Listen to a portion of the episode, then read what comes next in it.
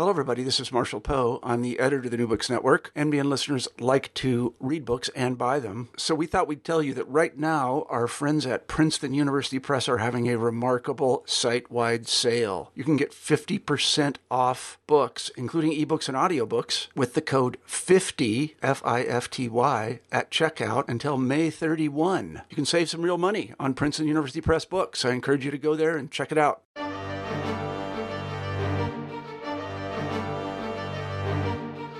Hello, everybody, and welcome to New Books in German Studies, part of the New Books Network. I'm Craig Sevilla, the host of the channel. Talking today, we'll be talking to Dr. Simon Levis Sullam about his excellent new book, "The Italian Executioners: The Genocide of Jews of Italy," published by Princeton in 2018. Simon, hello, and welcome to the show. Thanks for having me. Yes, it's wonderful to have you.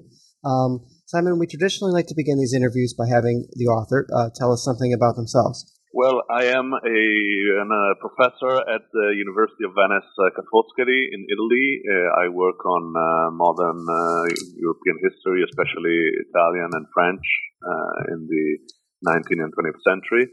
Uh, but I like to remember that I've had an extensive U.S. academic training and part of my career happened on the east and west coast in the States. So I have a special connection to your country. Um, wonderful. Uh, where where did you study in the United States?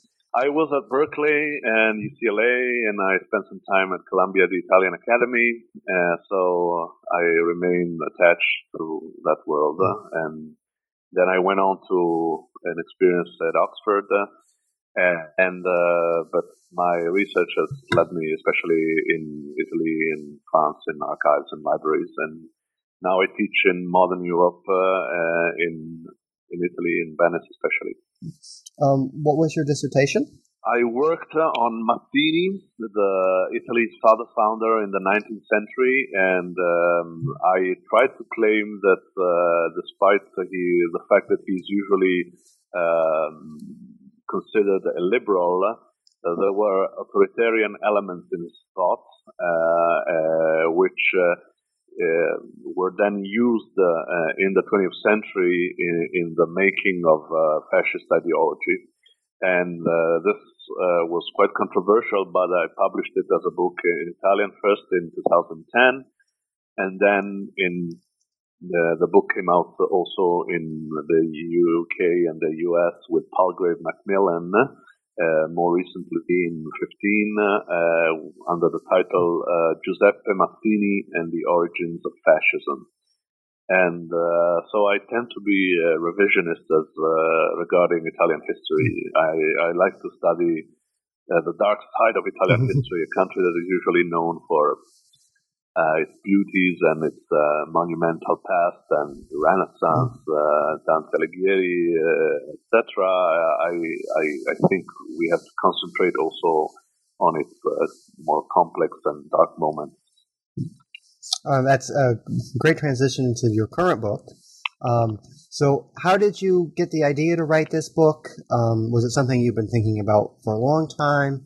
Um, sort of out of your was it did it come out of your dissertation, your, your last book?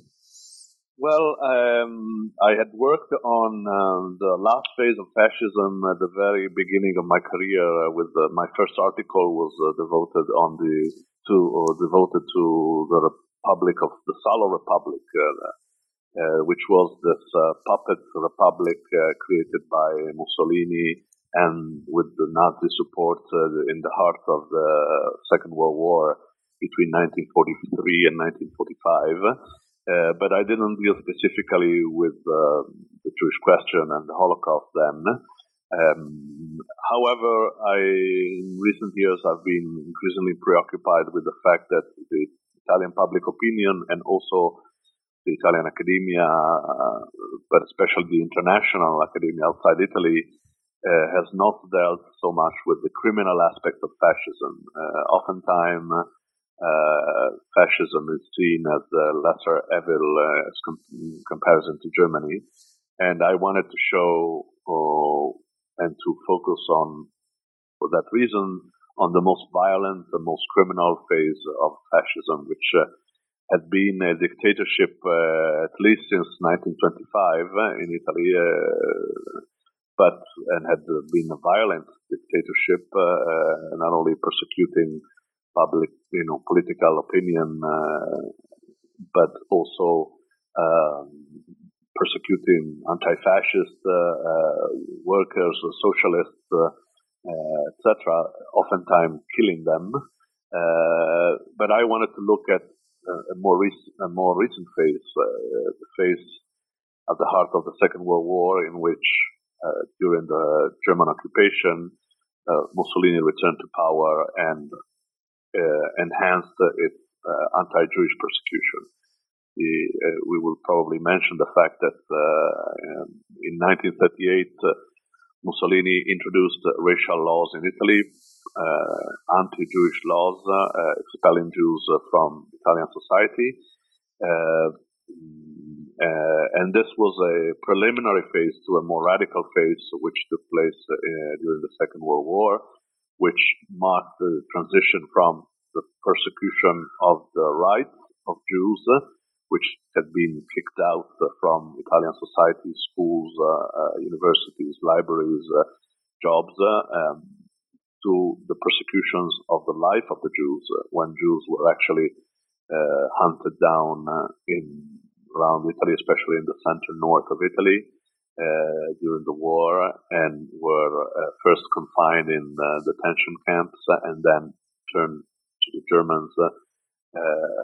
and this was basically the Italian chapter of the so-called final solution. The Germans would then would ship them then to well Eastern Eastern Europe, especially Auschwitz, where they were killed in thousands in the thousands uh, in concentration camps. So there was a political and scientific preoccupation with the criminal nature of fascism and then there was also my personal involvement. Uh, I have a Jewish background, and part of my family was killed in the Holocaust. So I don't deny, and I am interested interested in exploring the scholars' uh, in, implication uh, in in the topic he he or she works on uh, as a so as a kind of a personal trigger. Sure.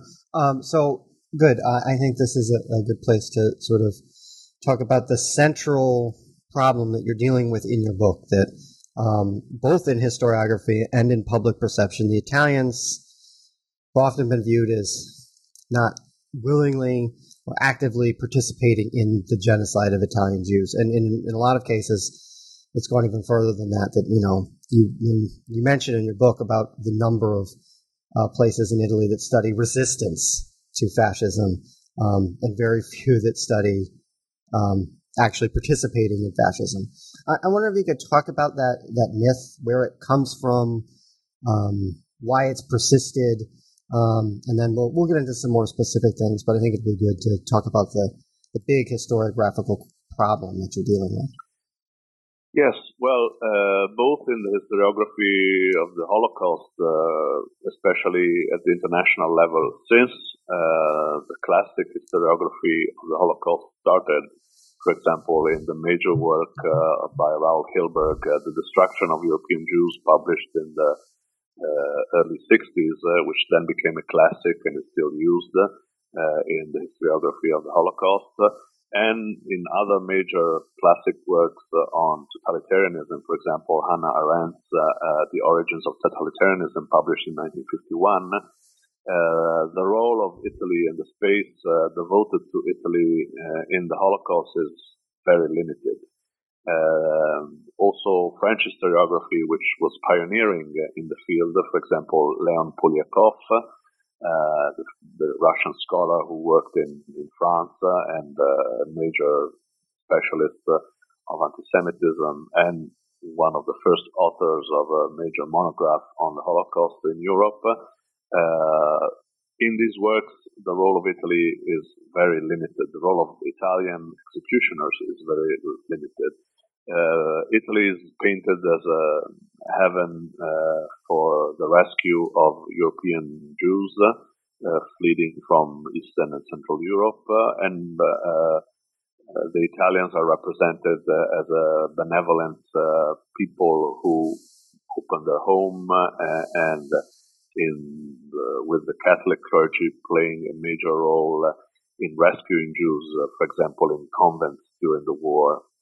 Um, this was the result of uh, limited knowledge about the Italian experience, uh, about the Italian experience of fascism more generally. For example, Hannah Arendt even denies uh, that fascism can be considered a totalitarianism in her work, classic work, uh, The Origins, I, which I mentioned. Well, actually, the word totalitarianism itself was uh, created by Italians, first by the anti-fascists uh, who used it as a of course, as a critique of uh, fascists, uh, the um, anti-democratic ruling, and then it was picked up by the fascists themselves who uh, uh liked the term and adopted to define themselves. Uh, but it wasn't only a question of distance from the sources and uh, of limited knowledge. Uh, we now know from several works uh, uh, that there was an active role, for example, of Italian diplomacy after, right after the war in denying the role of uh, a violent role of, for example, the Italian army in the Balkans, uh, where Italian fascists had uh, played an active role in so-called anti-partisan warfare in, while they sided with the Germans in the first half of the Second World War or there was more generally, for example, a denial of uh, colonial crimes uh, in uh, Ethiopia, uh, in which uh, Italy had the country been involved since the mid 30s when it created a, an Italian empire during, during, the peak of consent of fascism at the heart of Italian imperialism. Um, and also the role of Italians in the Holocaust uh, had been limited, had been uh, denied and uh, basically hidden by Italian diplomacy, by the uh, by the by the Italian army, uh, and by Italian society at large. The problem was uh, hiding or not dealing with the Italian involvement or the involvement of the Italian people with fascism. The fact that Italians had sided with fascism for uh, basically two decades, had offered their consent to the regime, and uh, mo- most of Italian society had been fascist. And um, another element which contributed to this uh, uh erasure of uh, Italian responsibilities in, in the Holocaust was the fact that in 1946 a, an amnesty of, uh, of fascist crimes was enforced, which basically erased uh, all or ma- major fascist responsibilities both during the regime and during the Second World War. So very few uh, post-war trials were uh, celebrated, and uh, very few people were condemned uh, based on for, for, for, for, for these crimes. So uh, these factors contributed to a very benevolent image of Italy outside Italy uh, to the role of uh, classics, uh, uh major historiographical works, and even an active role of Italian institutions and Italian society at large.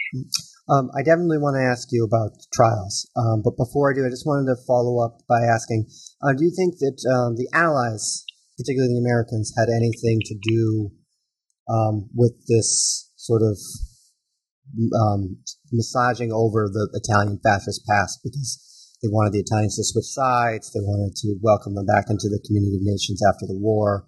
Um, they had enough yeah, problems think, to uh, deal with with the Germans. I, I think uh, they they wanted. Uh, I mean, uh, Italy had shifted alliances in the in the course of the war and had decided to side uh, with the Allies. Uh, and in in response to this, the U.S. and other Western countries, in a sense, adopted Italy and decided that it would belong to uh, the Western uh, uh bastion uh, in the uh, Cold War divide. Uh, there was also the concern that Italy could turn into a communist country because of the growing influence of the Communist Party in, in the country. So counting on watering watering down the past responsibility uh, was uh, seen as necessary and perhaps essential to obtain Italian support uh, of the Western alliance in the, in the Cold War, and this would would help both uh, uh, the U.S. in acting against uh, Nazi Germany and its crimes, and in uh, separating Italy from the growing influence uh, of the USSR. Um, so trials, you do mention uh, a number of times in the book about the amnesty law, um, but you do you do talk about a couple of the trials that took place. Um, I'm wondering if you can explain the sort of the characteristics of those trials, how they operated, um, where they yes. did they borrow from Nuremberg, for instance, um, and how were they well, perceived? Uh, yeah, well, to begin with, there were there was never uh, there was never Nuremberg for Italian fascist crimes. Uh, the the entire focus uh, of the Western countries uh, was on Nazi Germany, and uh, locally uh, or nationally in Italy, very few trials were celebrated following the war for the amnesty uh, of 1946, which was actually enforced by and decided by the secretary of the Communist Party, Palmiro Togliatti, who was also the Minister of Justice. And this was done uh, to avoid basically a civil war in Italy because of the fact, that, or to close the civil war. Uh, the resistance movement uh, had involved only several thousand Italians, uh, but basically had split, split Italy between fascists and anti-fascists. But the majority of Italians had been fascists. So uh, if there had been no amnesty, most of Italians would have been in jail, probably.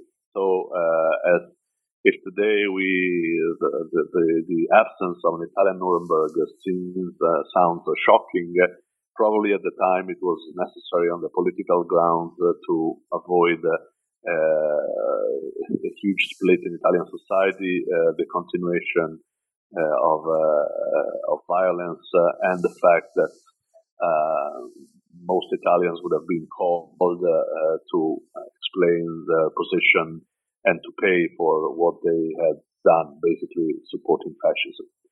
So few trials uh, took place, uh, but as in Nuremberg, uh, the anti-Jewish crimes were not a specific accusation, were not legally acknowledged yet by international law or nor by national laws. Uh, so the the crime, the, uh, the specific anti-Jewish activity since 38 and specifically in the Holocaust, the role of Italians in arrest, uh, the depredation of uh, wealth, uh, and the turning in Jews to the Germans or betraying them was never considered as a specific crime in Italian courts. Um, as it is known that this this was true also for Nuremberg and uh, the crime against the Jewish people was uh, uh, crimes against the Jewish people were acknowledged only later on internationally, starting with the Eichmann trial in 1961 in, in Israel. this was done by Israeli law. Uh, so it didn't exist in Italy uh, as it hasn't existed uh, in Nuremberg, where the Holocaust itself has not been a specific object of uh, discussion.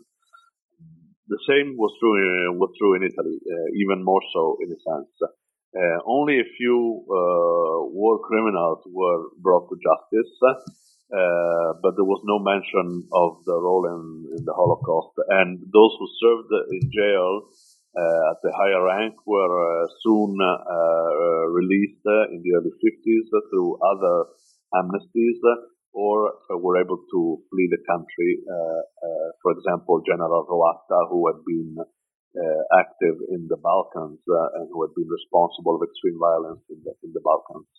Um, most uh, some some uh, trials did take into consideration uh, or mentioned in passing the role that, for example, a few policemen, a policeman, the head of police had had in, uh, for example, in, in Rome, in the, the, arrest of Jews. Uh, but uh, usually uh, this was overturned, and the police was often able to show that in several other cases they had tried to help Jews. Uh, and in fact, uh, the police is another institution, uh, the Italian police, including the military police, the Carabinieri, who were at the head of the arrest of Jews during the war, were very active in constructing a very positive image of themselves uh, after the war and in, in, portraying themselves as victims of the Germans uh, and not as independent uh, uh, actors on the Italian scene. And to this day, uh, the Carabinieri, the Italian military police, a major police force in Italy, uh, has denies access to its archives, uh, historical archives. so the, the the role of the Carabinieri in the arrest is known, but has not been documented on their own papers. It emerges, however, on in police records and in other official papers, so it is uh, uh, proved. Um, but these trials never brought uh, to the attention of the judges uh, the, um, the, the, the anti-Jewish activity, and in fact, uh, both the police and uh, the the judges were uh, left untouched uh, by the transition to post-fascism, meaning the judges and the prosecutors who were active and had trained during fascism, and the policemen who had been trained and were active during fascism remain largely the same, uh, did not change uh, after the war and in post-fascist Italy. Uh, it was the same men, And in fact, the, there were incredible cases in which uh, uh individual policemen who had been in charge of uh, um, um, stealing the Jewish, uh, confiscating Jewish wealth, were then made responsible after the war of the restitution of Jewish wealth because they were the experts and specialists of the field. Basically, there was a after the liberation, the next days, uh, the next day, most of uh, Italian policemen were declared uh, innocent and were put in charge of the restitution of Jewish wealth as if, as if nothing had happened. Um, when I got to that section of your book, I was I was shocked by that. Um, mm-hmm. Just how um, so in essence there was no, in, unlike in Germany where there was a whole denazification process that that just did not happen in Italy at, right. at any level of government? Basically not. Um, yes. Uh, also, uh, there were cases of people who had turned in their friends uh, and uh, informants. that was basically not the object of uh, attention by the Italian justice. And the amnesty of 1946 had a, a major role uh, and the fact that the Italians uh, wanted to call themselves anti-fascist uh, after the fall of the regime, uh, which had brought them uh, to a disastrous war, uh, there was basically a general complicity of Italian society in declaring Italy innocent and, in a sense, turning it, turning Italy into a, a victim of Nazism and of fascism, which in truth it had largely supported. Um, I get I get the sense from from your answer that Italian, ordinary Italians, uh, citizens on the street, people reading newspapers, um, by and large, would have been very against trials. These trials. Um, uh, well, there was a fear. That, I mean, uh, because of the large uh, involvement of uh, of Italians at all levels uh, in fascist bureaucracy, and the fact that fascism controlled the Italian society through the regime, its various association, youth association, school programs, etc. this involvement, the Italian involvement in fascism was so deep that basically all Italy would have been put under trial uh, if the amnesty would not have been enforced. So uh, certainly this was seen as something dangerous and something that would have uh, damaged the civil texture of Italian society, mm. Which was in desire of peace and returning to democracy, and also the fact that uh, Christian democracy, which in many ways became a heir to the, the role of the fascist party. Italy was actually split between the Communist Party and the Christian Democrats after the war. But they made an alliance in uh, erasing uh, fascist crimes and involvement within fascism. Um, and that's a different experience, um, particularly with the communists who, um, in other countries, in Germany or in, in France, um, or in East Germany, uh, really wanted to highlight um, fascist crimes. Um, is that something you've thought about? That it's, it's diff- very different in Italy that the, the communists and the, the Christian Democrats would make that sort of deal.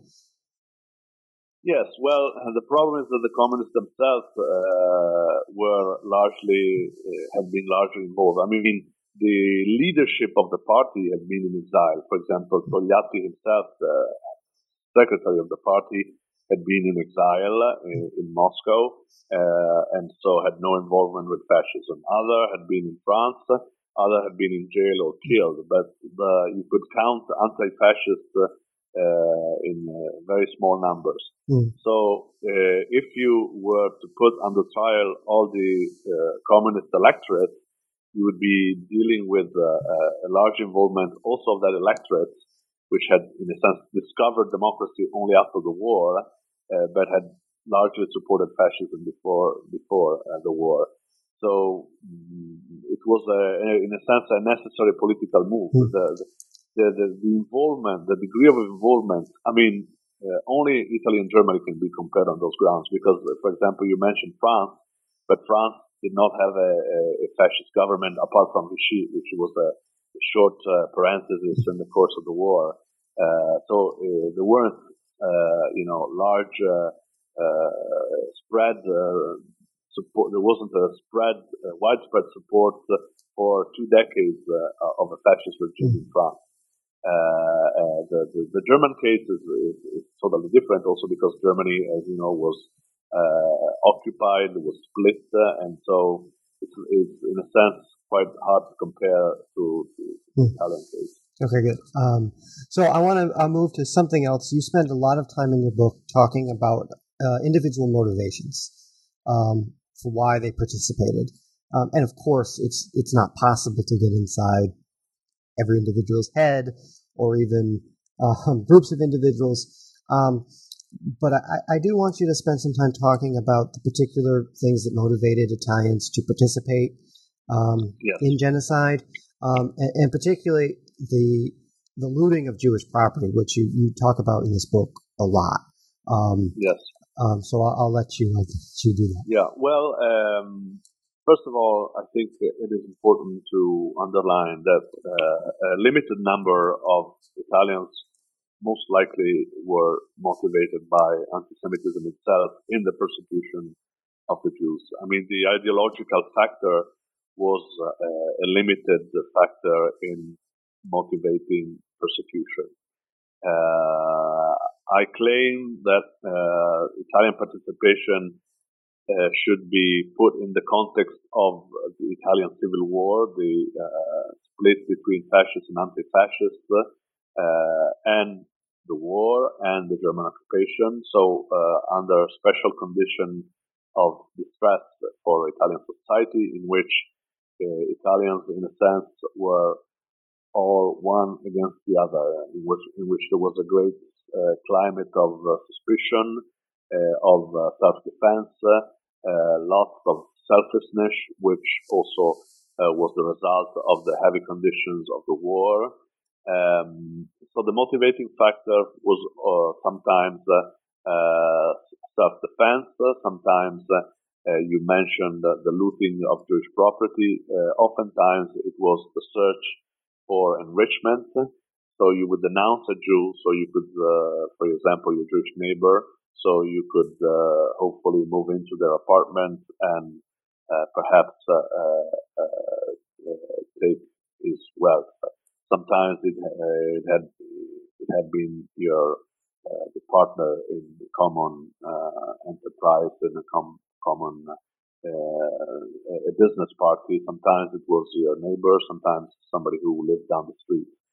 Also, the notion of genocide is, is, is very relevant because uh, I try to show, and I, I, can say I've been one of the first to use this notion, uh, also to avoid uh, the centrality of the ideological factor. Because if you talk about the Holocaust, it's obviously a project of uh, annihilation of the Jewish people.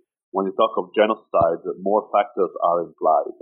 Uh, general violence uh, against your neighbor for self-defense, for uh, uh, the desire of enrichment, and for example, for, um, in a sense, uh, sometimes there were past episodes which had split uh, people who knew each other, and it was uh, uh, returning on those problems in common businesses or things that hadn't worked out in a friendship would result in betray- betray- betrayal.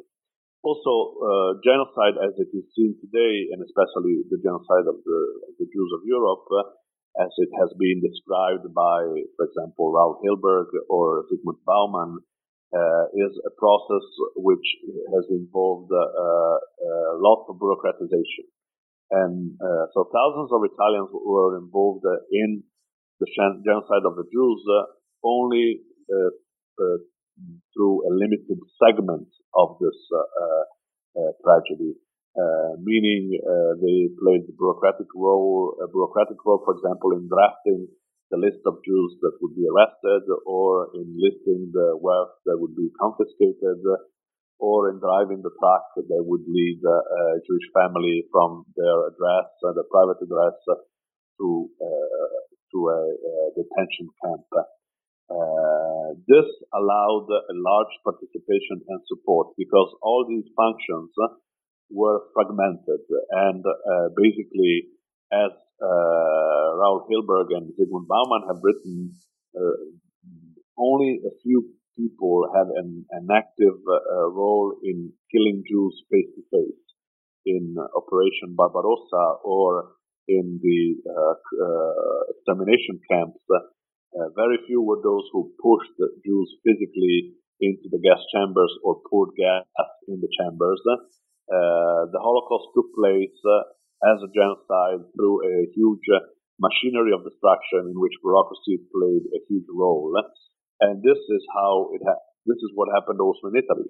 So participation was uh, also the call of duty, the call of pro- process of bureaucratization, the uh, call of collaboration, peer pressure. Uh, some of the things written by Christopher Browning in Ordinary Men where he studied uh, uh, violence uh, in the eastern on the eastern front and the involvement of regular ordinary policemen apply also to the Italian case. It wasn't killing on the a case of killing on the Italian soil, but the peer pressure of, uh, of uh, for example, in the arrest by policemen, uh, by policemen was a factor involved. So there were many factors. there were motivations which had to do with uh, enrichment, with uh, hate, uh, personal hate, not ideologically or racially motivated. There was an ideological commitment too, because we know there were voluntary uh, the fascist party reconstituted under Mussolini in 1943 during the German occupation, and there were there was uh, anti-Semitic prejudice, uh, a kind of fatalism towards the Jews. And uh, this is also another page which has been overlooked uh, internationally, sometimes also by Italian historiography, uh, the role played by anti-Semitism, also in modern Italian history. Italians were not Uh, free from uh, anti-Semitic prejudice. In fact, the Catholic background had built through centuries uh, many prejudices and uh, hostility, which uh, then uh, constituted a substratum to persecution, and, which, on which fascism had built in a, a propaganda and an ideological campaign, at least since 38, where, as I mentioned, they, they enforced racial laws. Um, I just I think this is an important thing to emphasize. Um, the character of Italian anti-Semitism um, is is really very different than than Nazi anti-Semitism. Mm-hmm. Correct? That uh, you know, the Nazi anti-Semitism is more science, pseudo-scientific, you know, racial right. based, whereas Italian yeah. Italian um, anti-Semitism has a has a more deep religious uh, undertone, yeah. Catholic undertone. Yeah, but yes, this is true uh, in terms of its origins, uh, and uh, we cannot say that, uh, for example, anti-Semitism played a, a major role within uh, Italian nationalist ideology when Italy was formed in the 19th century. We see few instances of anti-Semitism in uh, among Italian nationalist thinkers in the 19th century. For example, Mazzini, whom I mentioned, or others. Uh, probably there was a more spread uh, uh, anti-Judaism, which is the theological version, Christian and specifically Catholic version of anti-Jewish hatred spread by the Catholic Church. still in the late 19th century, there were very, uh, and actually there was a resurgence of uh, anti-Jewish hostility by the Catholic Church um, in the 19th century because, uh, as we know, the Vatican was the object of uh, an attack by uh, the Italian nationalists who formed the Italian state and basically secluded uh, the, the, church within the, the, the walls of the Vatican. Uh, we, we, should remember that until the 1860s, uh, the Vatican had a, a, a full-fledged state in central Italy, and it while its political role was then limited uh, uh, to the city of Rome and to a neighborhood of the city of Rome, uh, and I don't mention, of course, the spiritual influence, which remains very relevant today of the Catholic Church, I mean. But politically, the church was was a loser in, in, in the 19th century, and also because of the advancement of secular ideology, socialism, uh, positivism, etc. And as a reaction, it often pointed to uh, Jews uh, as a symbol of modernity, that modernity which had persecuted the church and had uh, once again limited its political and in part also spiritual role. So there were anti-Jewish campaigns led by the church. Uh, for example, is uh, uh, an official mouthpiece, Civiltà Cattolica, the Jesuit periodical, which still is in printing uh, in the 1880s and 1890s. Um, uh, and there was spread uh, anti-Jewish prejudice. And we cannot forget that the Catholic Church has given up anti-Semitism as an official position, an official view of the church only in the early 60s, uh, so several years after the wars and after the Holocaust, over 15 years after the Holocaust, only with uh, the Second uh, Vatican Council. Uh, at the same time, there's been a wealth of historiography in the last 20 years in Italy, which has shown that also the Italian sciences participated in racism and that racism had a role, especially in building uh, Italian colonialism. Uh, since the 1880s, uh, Italy started a tried to, to, start an empire in, in Africa or to acquire uh, conquest colonies. Uh,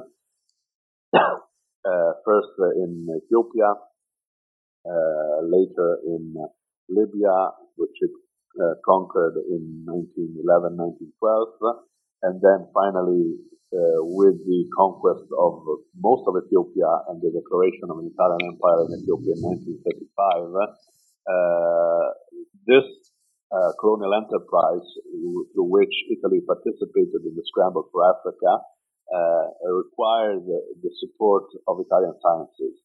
So the existence of an Italian race was declared also by Italian scientists. And after all, race was a spread category in European thought, uh, uh, in the sciences and literature, uh, in the, since the mid, at least the mid 19th century throughout Europe, and Italy was not exempt from this.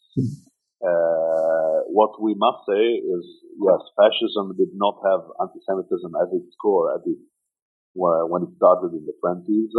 Although there has been work, uh, for example, Mussolini trying to show that he had uh, lots of ambivalence towards the Jews, and there are anti-Jewish statements by Mussolini already in the 20s, uh, and there are important episodes uh, at the end of the 20s and in the early 30s in which there is a, uh, some indication of anti-Semitism within the fascist party, and there were there were streams of the fascist party which used anti-Semitism, uh, for example, so-called the so-called economic anti-Semitism. For example, uh, Farinacci, who had been, who was one of the secretary uh, of the fascist party in 25, in the 30s attacked uh, Jewish capitalism openly. And uh, in the mid 30s, uh, also the anti-fascists were accused of being largely Jewish. there was an important Jewish segment among anti-fascism, but there were uh, open generalization by fascism. And then there was a connection between uh, the racial question and the Jewish question, which started already in 37, right after the declaration of the Italian Empire in Ethiopia. The first racial laws enforced by the fascist regime were actually uh, laws enforced in the colonies where the mixed breed uh, sexual relationships between African women and Italian men were forbidden by law in 1937. Then came in 38 the racial laws, uh, anti-Semitic racial laws, which uh, were in fact a shift, a major turning point in the policies and also on the ideological level for fascism. Hmm. Um, so let's let's let's shift gears. Um, I think that was that was very fascinating. So thank you for explaining all of that um, to rescue. Um, yeah. You don't you don't talk a lot about it in, in, your book, but you do you do you do say it happens. Um, it's not as certainly not as widespread as um, we had believed. Um, but it, it, you can talk about the character of rescue, who participated, um, what you think, how widespread well, do you think it was? rescue did play an, an, important role in the Italian experience. Uh, my book uh, is uh, concerned with genocide. I don't do a full treatment of you know the uh, the uh, the destiny and the experience of the Jews uh, of Italy during the war, or of European Jews who found themselves in Italy during the war and during the Holocaust. otherwise, I would have I would have had to devote a relevant uh, attention to rescue, which was uh, an important, uh, very relevant aspect. And I can say from my own family experience, if I can mention the scholar's background once again, that part of my family uh, on my father's side was deported, and part of my father's family was uh, saved by Italians. And in fact, if I am here today, uh, uh, I owe this to other Italians who uh, rescued, uh, well, both, well, especially my father's family. Uh, so I am myself, in a sense, a demonstration uh, of the fact that Italians deported Jews, arrested Jews, and part of my family was deported and killed, including uh, small children. another part of it was saved a major role was played by the Catholic clergy. So, as we mentioned, uh, ideological commitment against the Jews, uh, we should also mention the role of the Catholic clergy in uh, and the Catholic Church in rescuing Jews. It wasn't done. It was done for uh, on based on the Catholic on Catholic principles of you know rescuing lives uh, this uh, did not necessarily entail uh, getting rid of anti-Semitic prejudice, but in, in, the face, in front of a, of, a, of a life under threat, convents opened their doors, especially in Rome. tens of convents hosted uh, for several months Jews in hiding. Um, uh, and um, but uh, it is also true that there was no central order uh, from the high echelons of the Catholic Church clergy for the rescue. Uh, so uh, the question of the silences of Pius XII, the Pope of the time, uh, was is still is still open. Uh, no document has been found that the fact that uh, Roman convents opened their door was decided from high above, and the Holocaust did take place under the windows, at least the arrest of Jews in Rome in October 1943, especially uh, uh, Uh, with no uh, statement, with no condemnation uh, by the Pope. Uh, but apart from the clergy, individual Italians helped Jews in the countryside, in cities. sometimes they did it out of an act of generosity. sometimes they received payment for that.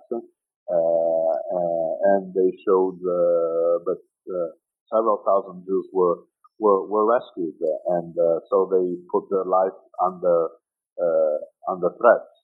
Uh, they, many many Italians so.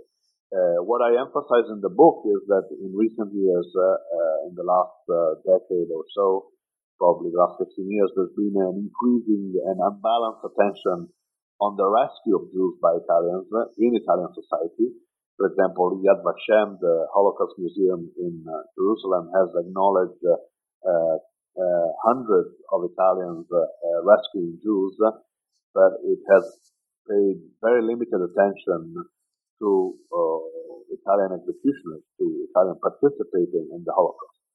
So uh, on Holocaust Remembrance Day, which was established in the year 2000, also in Italy, a European-wide date uh, which uh, coincides with the date of the opening of the gates of Auschwitz on January 27, 1945.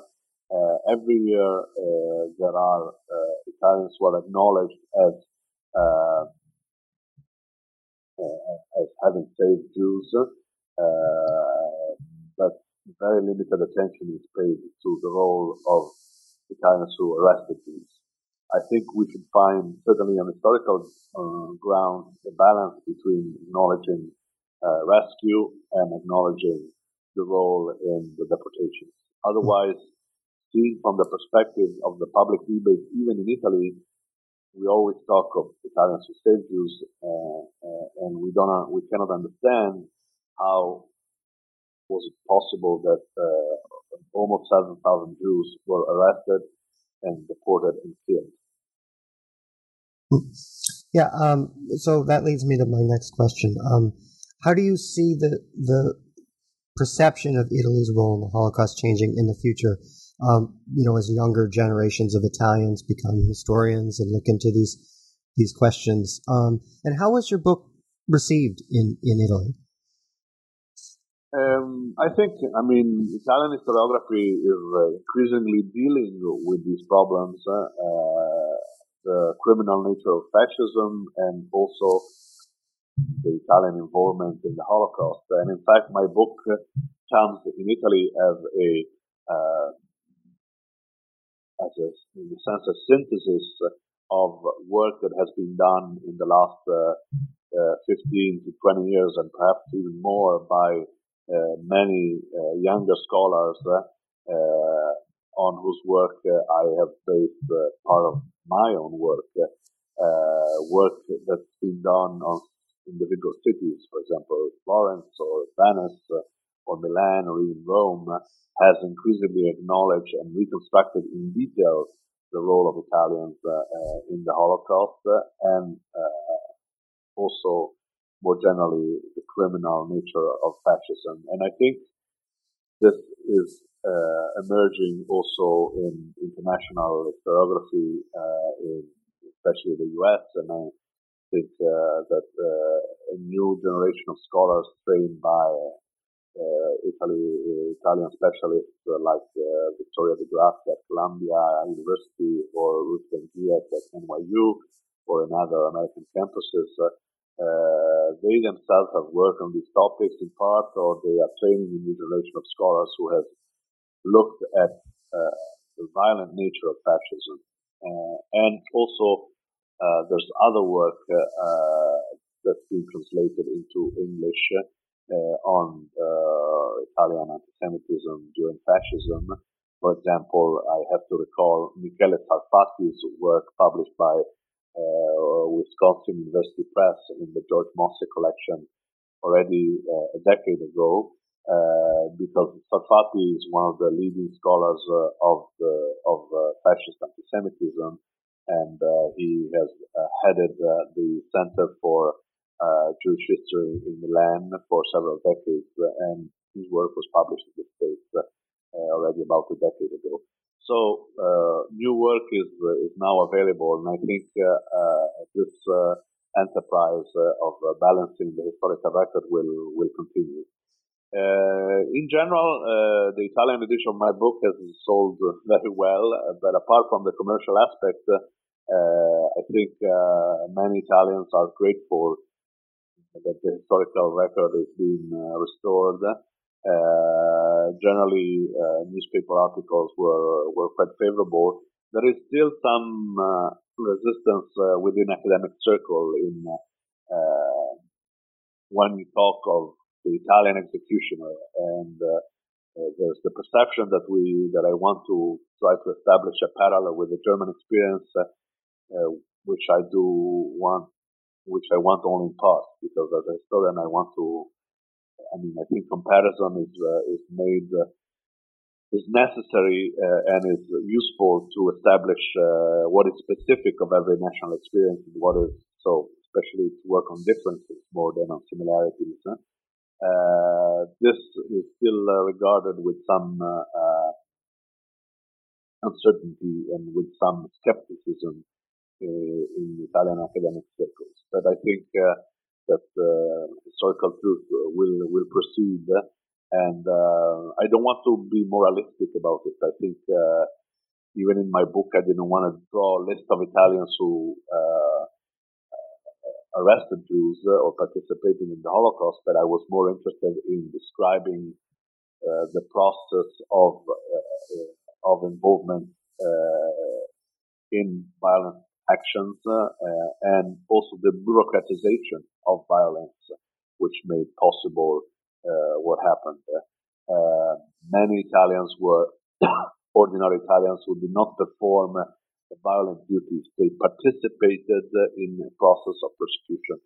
And this is the answer I often give to the question that is often raised. That did Italians who participated in these actions, especially bureaucratic actions, know what they were doing, meaning what would be the ultimate result of what they were doing, how spread was were the news of the final solution and of its terminal uh, aim and conclusion, meaning extermination in the gas chambers, uh, known in Italy.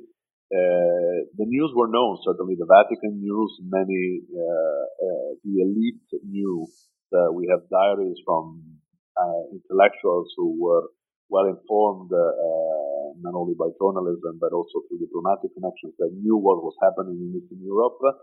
What I say, probably the population at large did not have a clear notion of what was happening. Uh, that's most likely true, but what they didn't know is that they were participating in a process of persecution uh, of some sort, a persecution, a process which had started in 1938 with the uh, expulsion of Jews from Italian society, with the creation of a kind of an apartheid system, uh, Jewish schools for Jews only, no Jewish books lent in Italian libraries, uh, no Jewish companies, uh, no uh, Jewish partnerships within, and for example, Jewish professionals working only for uh, a Jewish population. So a system of apartheid which had been built and kept alive by fascism for five years then was in a sense enhanced and a new radical policy was started uh,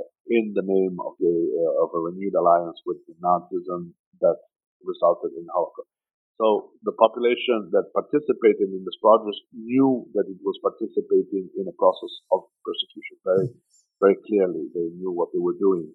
Uh, if they did not know uh, of the, the fatal results and uh, the fatal end of that process, uh, they knew that they weren't that they were involved in in a process based on hostility of prejudice uh, and on uh, state persecution.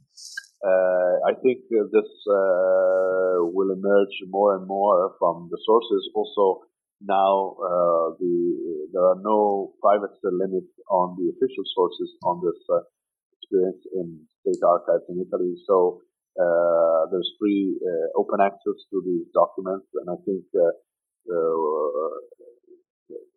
historians uh, uh, will increasingly write on this and works will be translated on this that will spread the, the knowledge of what was the Holocaust, not only in the heart of Europe, in Germany or in Eastern Europe, but also in Western Europe. And uh, the notion that the Holocaust could not take place without collaborationists throughout Europe, uh, including the Italian collaborationists, and in, this case actually allies, uh, will basically be clearly established and reinforced. Um, so um, we're coming in close to an hour, so let me ask, um, what are one or two things um, that you would like somebody listening or someone who's reading your book um, to take away from your book?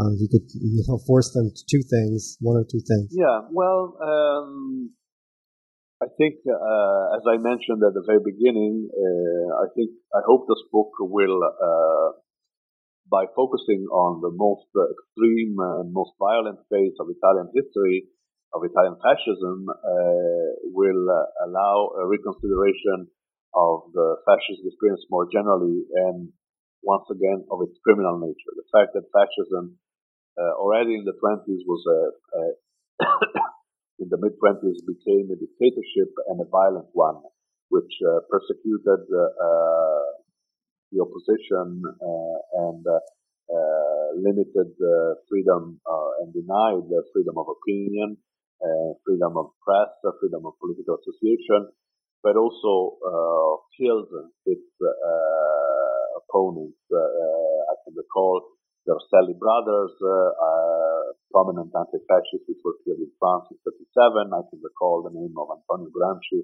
now acknowledged as a leading philosopher throughout the world for his theoretical work, but actually a major anti-fascist fighter who died as a consequence of his uh, uh, jailing in, in fascist prisons in 1937 but others were killed already in 1924, like uh, uh, Matteotti, and uh, or in 25, like Piero Gobetti, who died uh, in exile.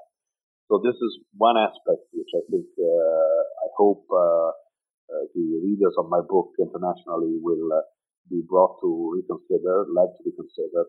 Another aspect is how to study the spread of violence in genocide and civil war, and especially in, in genocide the idea uh, that genocide studies are increasingly showing is that genocide does not take place in uh, in faraway lands. We often associate genocide with something in a sense uh, exotic or even oriental. Uh, uh, well, for example, Rwanda or uh, Armenia or Cambodia. well, we know from recent experiences in the 1990s that it can happen also in the heart of Europe, Bosnia. We know this uh, from the Second World War. Uh, genocide is the killing of the next door neighbors. once uh, there are the ideological and social and cultural preconditions to persecute the other, your next door neighbors. Uh, so I am interested, and I hope uh, the readers will be interested in uh, reading about and trying to understand how those violence spread uh, uh, at the molecular level uh, once there are the conditions which are enforced by hatred of your next door neighbors by racism, prejudice, hostility in a special condition uh, of war or of uh, extreme socioeconomic uh, and political tensions. These are perhaps two major aspects. One more specific, uh, the Italian experience, and the other sort of more broad, which uh, Italy in 1943-45, uh, the heart of the European experience, uh, becomes a study field, the question of genocide.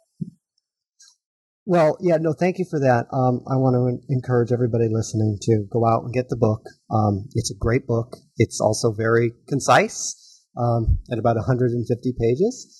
So um, definitely uh, enjoyed reading the book. Um, but before I let you go, I, am going to put you on the spot and sort of ask you, uh, what are you working on now? Um, I have two projects. Uh, one uh, deals with uh, one of the sources of the so-called protocols of the Elders of Zion, of Zion, which was a uh, early 20th century forgery, probably uh, drafted in Russia with strong French influence, which describes a text which describes a world conspiracy by Jews to conquer the control of the world, uh, of world economics, uh, and uh, of society at large. This forgery is still spread. it had enjoyed a huge success after the First World War, but it's still spread online, and uh, it's often the subtext of uh, fake news uh, attacking Jews for their wealth and their supposed access to the control of society and economics. And I am working on a specific source, uh, a text of the 1870s uh, by an Englishman who traveled through the Mediterranean and Europe and wrote in 1873 a book called uh, The Conquest of the World by Jews. And this short text, uh, which is one of the first uh, anti-Jewish polemic um, of the modern period, becomes uh, one of the sources uh, of the forgery, the protocols of the elders of Zion.